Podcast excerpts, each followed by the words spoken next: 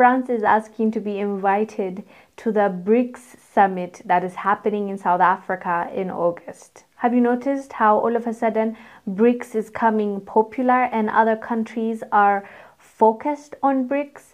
BRICS is an acronym of Brazil, Russia, India, China, and South Africa. And last time, I remember the foreign minister of Russia, Sergei Lavrov, saying that there are so many countries asking to be part of this. Um, group and you know they're seen as the new G7 and it's it, they're kind of like the cool kid on the block and lots of countries including Saudi Arabia asked to be part of BRICS, but now it seems like even France wants, wants some part of it. At least they want to eavesdrop. At the very least, they're asking to be part of the meeting that is coming up in August. The sad part is Cyril Ramaphosa seems like he wants to entertain it because he's visiting Paris in the next few weeks, so he will address this request. Why are we even entertaining them when we know nothing good comes out of that and we're trying to build our own thing? Like, why?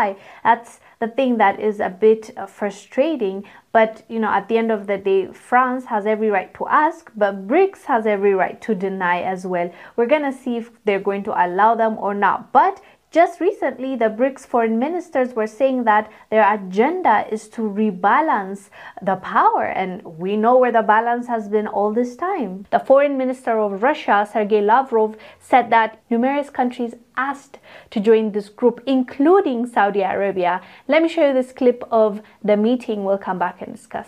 We are a symbol of change and must act accordingly. Among the key threats to international peace and security is that of terrorism. All nations must take resolute measures against this menace, including its financing and propaganda. Our gathering must send out a strong message that the world is multipolar, that it is rebalancing, and that old ways cannot address new situations. A BRICS meeting is an important event in our diplomatic calendar, and more so at a time when the international situation is challenging.